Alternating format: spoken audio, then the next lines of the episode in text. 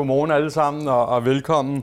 Finans Danmark har inviteret til debat om bæredygtighed i den finansielle sektor.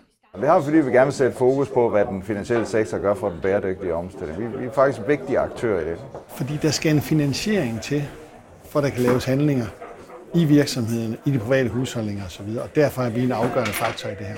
Derfor har det også i 2021 været et særligt fokus i den finansielle sektor at klæde medarbejderne på til en dagligdag, hvor bæredygtighed det fylder mere og mere.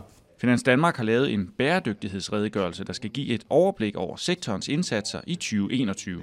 Det vi prøver at lægge frem i dag, det er jo at prøve at dokumentere, at der faktisk sker noget derude. Altså blandt andet viser vi jo, at uh, cirka 550 milliarder, der nu er lånt ud uh, til grønne investeringer herunder, ikke mindst grønne boliger, fylder meget men også til for eksempel elbiler, for nu at tage det. Det går godt, men det kunne godt gå bedre, og et af mine budskaber i dag har jo været, at jeg synes, det er rigtig vigtigt, at man får nogle meget attraktive øh, produkter på hylderne, som kan opmuntre flere private boligejere til at energirenovere deres hjem. Og man kan sige, med den ulykkelige øh, situation, der er i Ukraine, hvor Rusland har erklæret krig, øh, så har det jo haft en meget stor konsekvens for energipriserne.